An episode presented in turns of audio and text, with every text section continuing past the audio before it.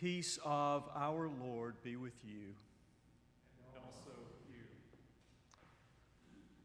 I have great sorrow and unceasing anguish in my heart, and could wish that I myself were cut off from Christ for the sake of my own people, the Israelites to whom belong the promises and from whom comes the Messiah.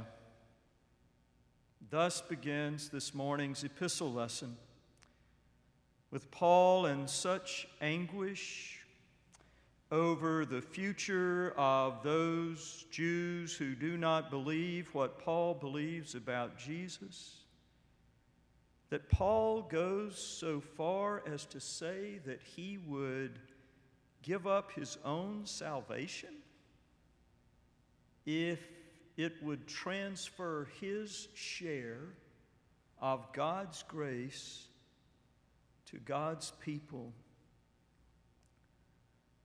A passage which calls to mind that moment in Marilynne Robinson's novel Lila, when Lila, having realized that her childhood guardian and protector, Doll, might not be saved, goes down to the river to wash off her baptism,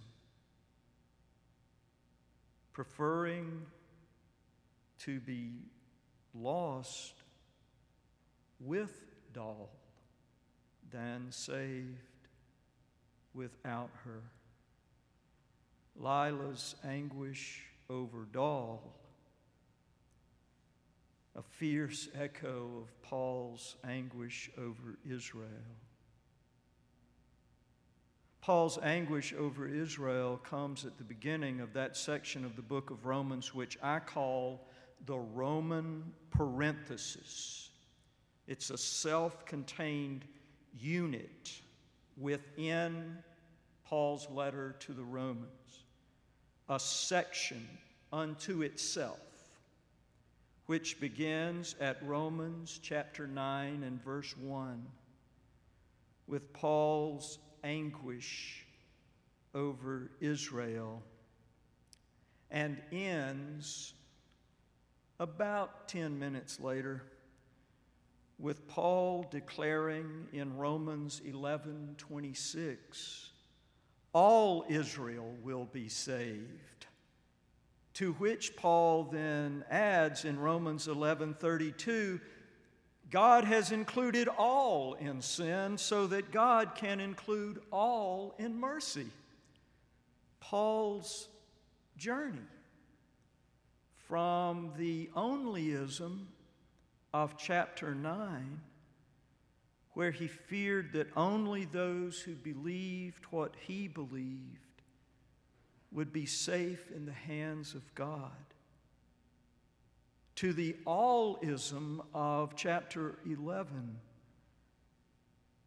where the same Paul declared in the same letter that all Israel would be saved because since God had included all in sin,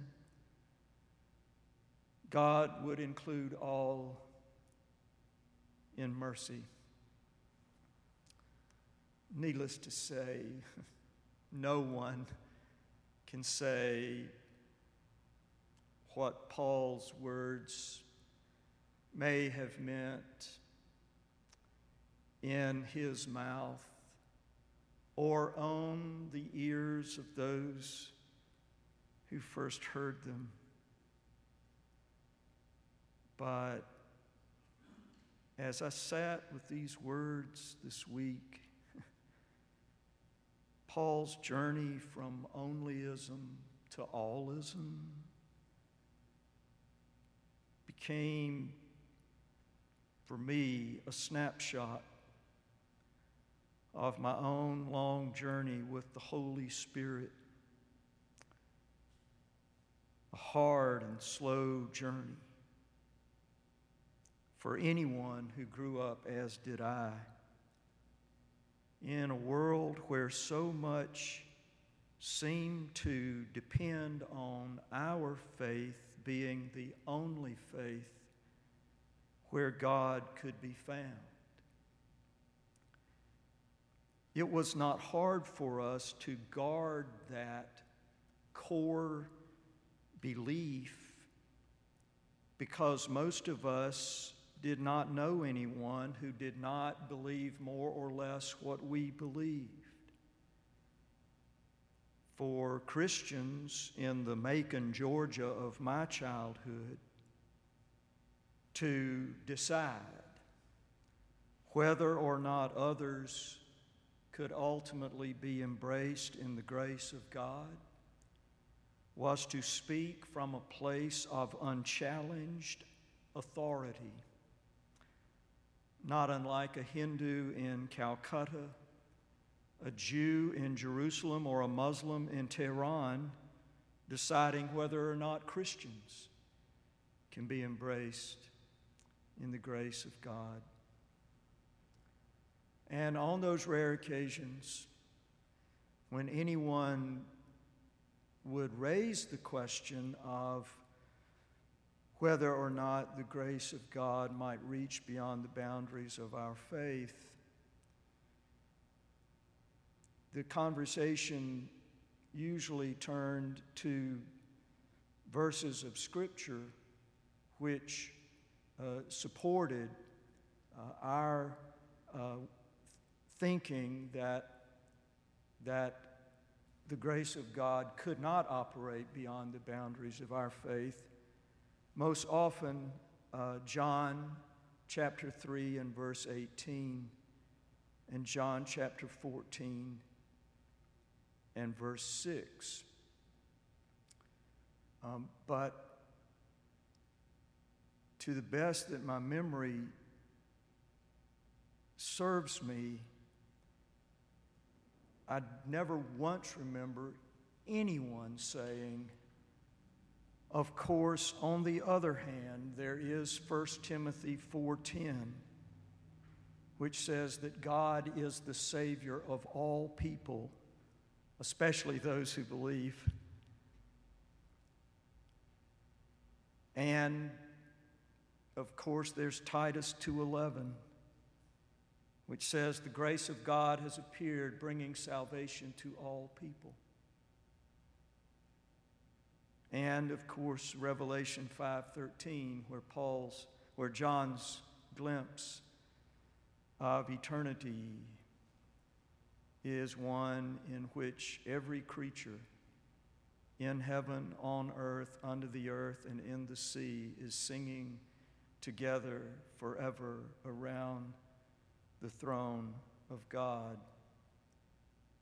Not to mention Colossians 1:20 where the writer of the book of Colossians says that in Christ, God was reconciling the whole creation to God's self.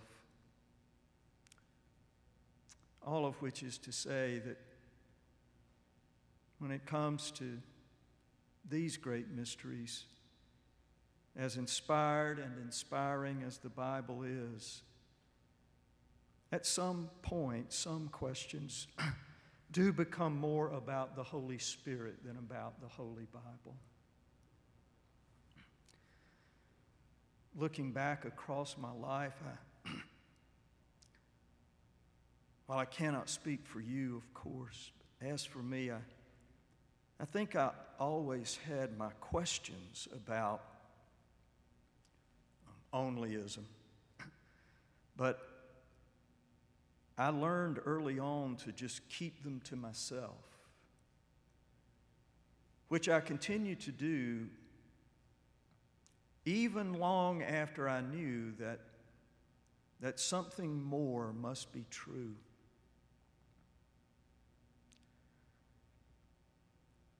It was a long, hard journey, and whereas Jacob spent one night wrestling around with God and himself. I spent a thousand holding on, I will not let you go until you help me figure this out, until you bless me. And then, one evening, a little more than 20 years ago, Marcia and I went to a Friday evening worship service at Beth Israel. Beth Israel, our first home. I actually went back there this week and went around behind and parked my car and got out and sat down on the brick wall that surrounds the beautiful Holocaust memorial uh, with a pad and a pen because I thought it was the only place where I could write these words that I'm saying now. Following that evening service, once uh, Marcia and I were back home,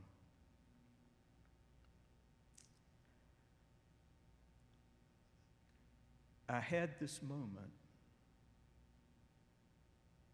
which I concluded the same journey Paul started in today's epistle passage, saying to God out loud uh, something I had long known in my spirit but had never said with my mouth. God, I said to the night sky, in order for me to be an honest man, I just need to say to you what I know you already know, which is that I believe that those souls with whom we worship tonight are as much your people as the souls with whom we will worship on Sunday. It sounds so simple and awkward to say it out loud. I think it's just a less inspired, more cornbread and peas version of Paul's great affirmation God has included us all in sin so that God can include us all in mercy. After which, as you know from your own reading of the book of Romans, in the very next verse, Paul closed the Roman parenthesis by singing Oh, the depth of the riches of God, Paul sang. The judgments of God are unsearchable, the ways of God unknowable. To God be the glory forever. After which, Paul, having reached the place where words run out, fell silent.